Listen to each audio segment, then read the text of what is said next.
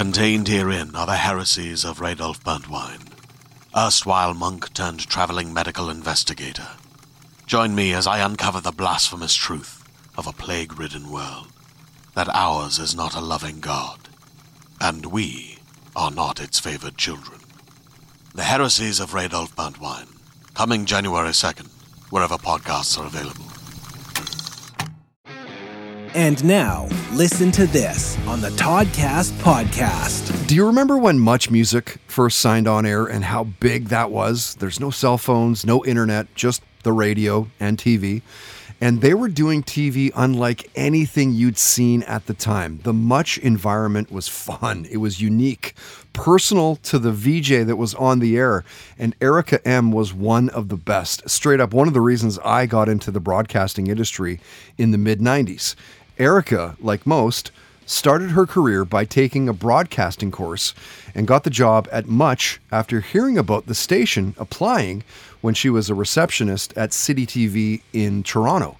But you've seen her on much more, no pun intended, than Much Music. Yummy Mummy on Life Network and Discovery Health in the U S, Pop Stars, The One on Global, Real Life with Erica M., Power Play on Discovery Channel Canada, The Company, Nestle, Baby and You, The Science from A to M, and she's written songs for Van Morrison, Tim Thorny, Cassandra Vasek. She's won three Canadian Country Music Awards, three SoCan Awards, crazy career.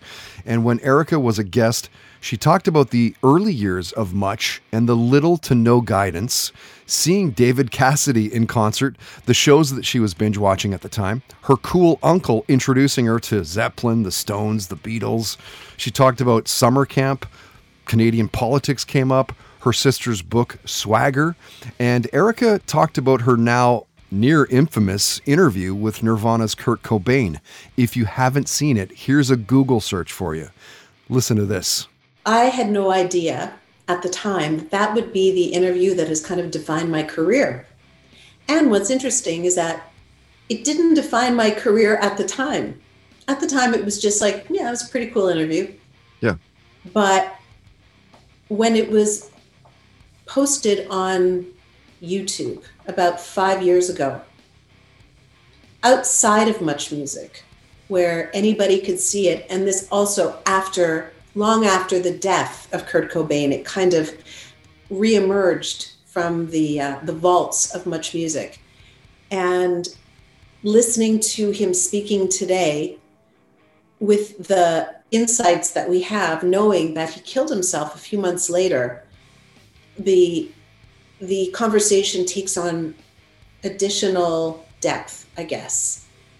Um, it was very strategic. I did very strategically approach it in a different way. Um, when he walked, first of all, it was a junket. So if you're not in the industry, you may not know what that term means, but essentially a junket is um, when a record company or a movie company invites a whole bunch of media to congregate in one area.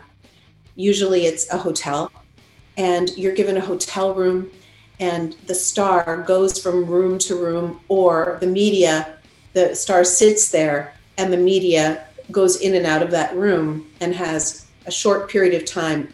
So we were the Canadian contingent to interview him. I wasn't a big fan, by the way, of oh. them. Uh, I liked them, but I wasn't like I wasn't a rabid fan or anything like that. And I was very worried because I had heard that he's very anti-media, because he's sort of anti-authority, right? Like he's he mm-hmm. was he's an underground dude, and you know, we come in, hi, how are you? Hey, Kurt, was wondering, tell me about the first cut on the album, you know, bullshit. So my strategy was different. When he walked in, I said to him, hey, I'm Erica. Um, do you want to do the interview in the bed or on the back balcony? And he was like, what? And he, I remember his face looking kind of uncomfortable because I was asking him to jump into bed with him with a camera. And he said, oh, I'll do it on the on the back. And I was hoping that he would do it on the back anyway. But so we did it on the balcony, which, so you know that scene now, you could, when you've seen yep. it, you know, you see Seattle behind us. And I wanted to talk to him like a human being. And I figure if you talk to someone like a human being, they'll drop their guard and talk to you like a human being. So if you listen to my language, it's very colloquial.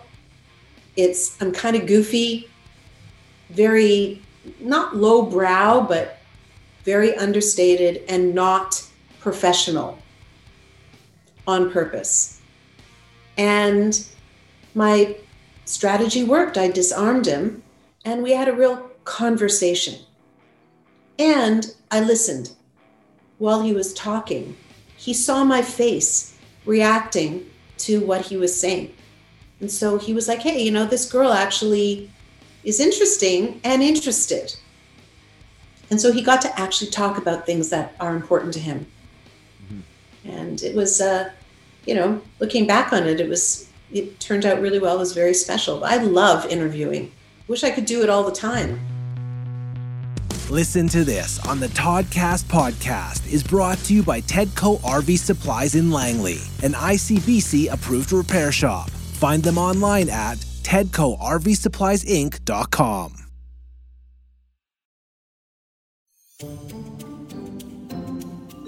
What if you discovered you could move between the worlds of dreams and real life? That's the story of Dream Breachers, where Evan wakes up on his twelfth birthday and realizes that something he dreamt about the night before had actually happened. With the help of his friends, a reappearing stranger, and a mysterious organization called the Dream Academy, Evan will discover what it means to be a dream breacher. Dream Breachers is a high-stakes sci-fi mystery adventure about the highs and lows of having all your dreams come true, and is perfect for kids ages eight to twelve. If that sounds like a dream to you, you're in luck. You can listen to Dream Breachers now, wherever you get your podcasts.